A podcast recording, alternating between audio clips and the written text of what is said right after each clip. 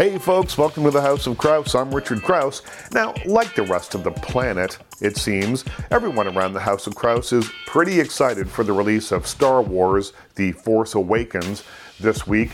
I had the chance to sit down uh, with a key component, one of the people who made Star Wars great, one of the people who was with Star Wars from the very beginning. When I was 13 years old and lined up to see the first movie, I lined up to see this guy.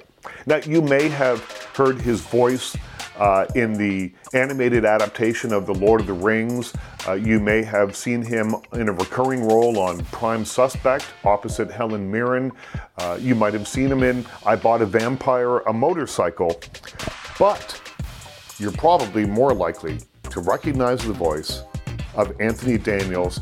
He was the voice and the body underneath the gold suit of C3PO starting in 1977. He's the only cast member to appear in all the films.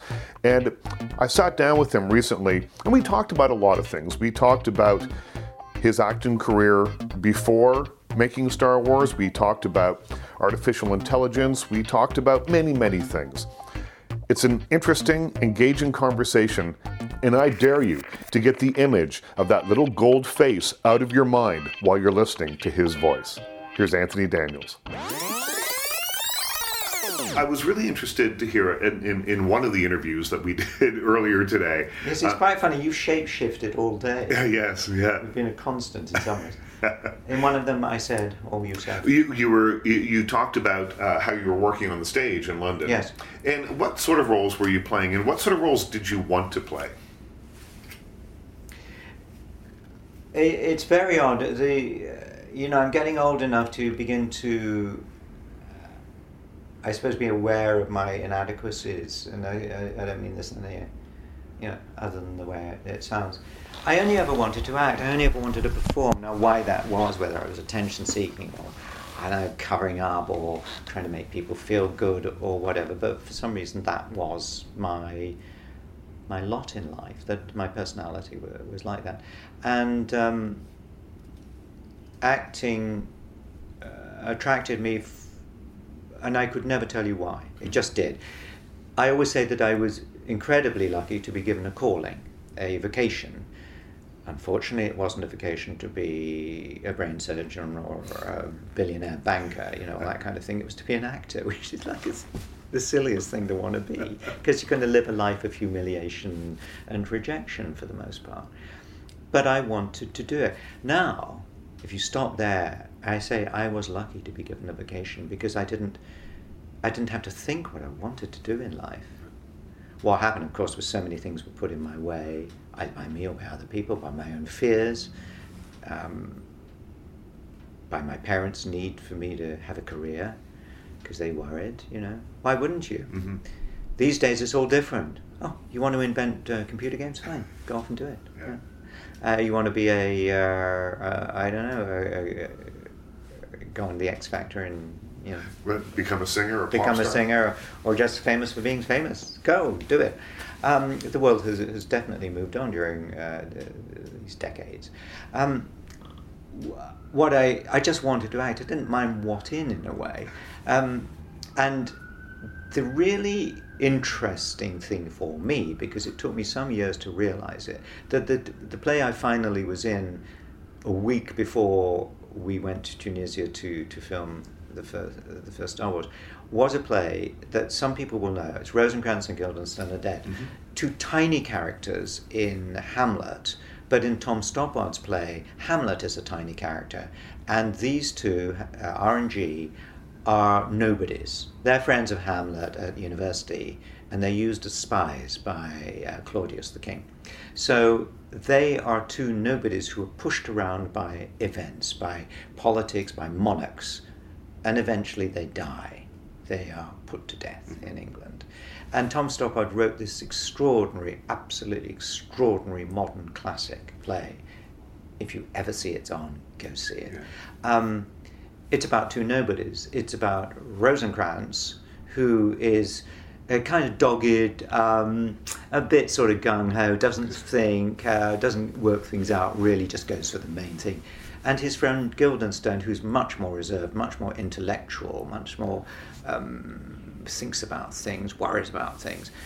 And there I am uh, a week later playing C3PO in the desert with, it, with this R2D2 unit. I would say it was about three or four years, five years later that I something in my brain went, wait a minute, R2-3PO, Rosencrantz and Guildenstern, and maybe that's how, because 3PO is the clever one, you know, and R2 is the gung-ho one, and um, there's a nice uh, synergy there, or, or uh, uh, connection, I think. Um, but it's a classic relationship, the, the, the kind of the, the, odd couple buddies, and it gives you a great dynamic to um, to to act off. The problem for me was that uh, R2D2 never made any sound, so I was playing off myself. quite a, you know, not aggrandizing myself, but quite a challenge to do that. It was a bit like some uh, terrible "Whose Line Is It Anyway," where you're pretending that this chair is your best friend, you know. So, um, anyway, I got away with it. You got away with it, yeah. and and.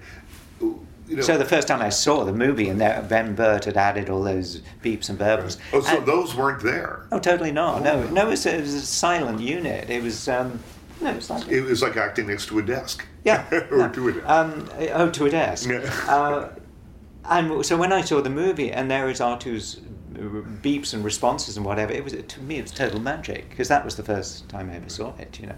And Ben had woven a, a conversation uh, after the fact, if you will. So, um, and, and it did work out pretty well. And now, in subsequent years, yeah. is it still done that way, or do, oh, totally? The... Oh, all the sounds are put on afterwards. Really? Yeah. I, I, would think that that would be such a, a challenge for an actor. No, they, uh, well, I got used to it. I had to very quickly um, because the, it wasn't going to be done any other way. Um, and now you. Yeah, that, that's it. I'm just so used to um, doing it that way. Uh, and in fact, if I. Anyway, so that, that's. Um, so it really was improvisation, yeah. and, and, I had to kick in because nobody told me that would be the case. Mm-hmm. You know, the first first scene, I think I waited for a reply, nothing happened. ah, you'd think they would have told me. Did George Lucas? What did he tell you about the character, or how was it set up for you? I think he just gave me the script because in the script it was there. Here's a character who, who told you that he was unhappy, told you he was uncomfortable, told you he was programmed for protocol and etiquette. Totally irrelevant in that world. So you knew from what he was saying and, and the circumstances in which he was placed. You know, he has to run away from a spaceship, crash land in a place he hated. What a desolate place this is. Uh, you know, he told he was overt in his discomfort in a, in a quite charming sort of way. So really, the script informed me and and the audience what was going on. We George and I don't think had many discussions about uh, his inner soul because maybe George didn't think he had one. I sort of do. I sort of wonder what he thinks about it now. Does he dream? Of electric sheep. That's right. there, there is a film that I have grown to respect more and more called uh, I, Robot, mm-hmm. which has some very worrying conceptual lines in the script from Sonny, the, the robot. Um, way cleverer than I first realized when I first saw it. You know, first of all, it seems an effects movie, mm-hmm. but actually, if you watch it again, you think this is serious. There's another film recently out called uh, Ex Machina, the same thing. Um, there are writers who are really considering quite important intellectual, philosophical uh, notions of robotics, of artificial life, of artificial intelligence. And the older we get, the more we're going to deal with artificial intelligence and it, it, it, can be quite a worrying subject. And given that I, I teach at Carnegie Mellon University sometimes, and uh, in Pittsburgh they have a huge robotics lab, you know, there's a lot of investment going into AI. Well, I mean, if we think of robots uh, just slightly differently than you know a humanoid form, Yeah. and this there are soon uh, going to be driverless cars on the street. That's a form of a robot. There's Yes. the life life is is pointed in that direction, which. At the time that the first Star Wars movie came out, would have seemed like science fiction. Oh, yeah. My cell phone would have seemed like science fiction. Everything that we kind of take for granted today, or much of what we take for granted today, would have been as strange looking as anything in that film. Star Trek always uh, more more science forward looking than, than Star Wars. St- Star Trek way back, people talked into their wrist thing, and we now look at us. Ah, it's all gone too far. One of the most charming things that happens to me is when an adult will bring a, a, a child and say, he doesn't kind of believe you're C3PO. And why would he? I'm some old guy, you know, white hair and all that kind of thing. And um, so I do the voice. And you see the, the sound go in one ear, and then there is absolutely realistic time delay whilst the brain, the synapses process this, so nothing happens for a second, a second and a half. And suddenly a smile and a, and a sense of excitement. I love that delay in whilst they process. I hear a sound, I recognize the sound. The sound is, oh, my reaction. That is the, you couldn't buy that. Yeah. I have been given that, and it, it gives me utter joy because it's without guile. It, it's just an honest recognition of something I did. I love that. And we talked about this earlier in the day, though, but that wasn't always the case. I don't think with you That- that that, well maybe the recognition right away, but also uh, it took you. No, no, I, I wasn't. Uh, uh, I wasn't associated with the costume in the in the first movie because they wanted people to believe it was a real robot, and people did. Certain stretch of the imagination there, but um, so I, I wasn't really a, a part of the first film when it, it came out. But, But- that has changed. It, it- but it, but now I got the sense from talking to you earlier today that you have a much more comfortable understanding about your place in popular culture now than maybe you did a number of years ago. Yes, uh, how would I put it? That because the the fan base, and I don't really like using that word fan. Um, it sounds uh, belittling, and it's it's not. They've got because of the audiences around the world who clearly are, have enormous affection to the whole shebang, and, and me as part of it. And you know, I've been in places where people are really quite overt about their their liking three PO. Um, I've begun to accept that this was what I was given by some power, force, whatever you call it, um, to give to the world. he, he said wryly, or with a smirk or whatever. Um, I've been really lucky to to be given this chance, and you know, you, you don't know. It sometimes it takes a like like the delay in in hearing my voice, which is a few seconds. Um, here it's taken me a few years Yeah. to get to that point where I can smile at having been given the opportunity to do what I did.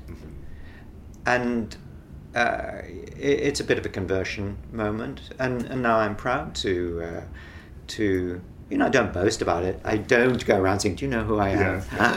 God, if you ever hear me say that. Um, I would say though that if you're calling a restaurant and trying to get reservations and they say there's no tables, do the C3PO voice. A no, table that- will no, no, a no, table no. will Then, emerge. then they'd say, "And there's no table tomorrow."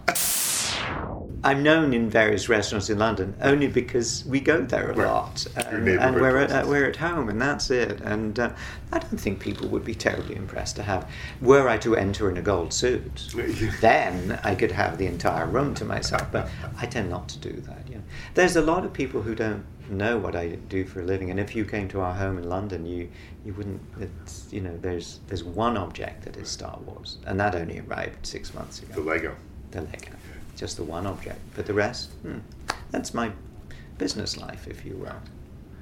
It, it, it, there's a story that I'd read about uh, a GPS. Uh, uh, Yes. You know, and it was your voice on the GPS, Yes. and you were kind of like enough.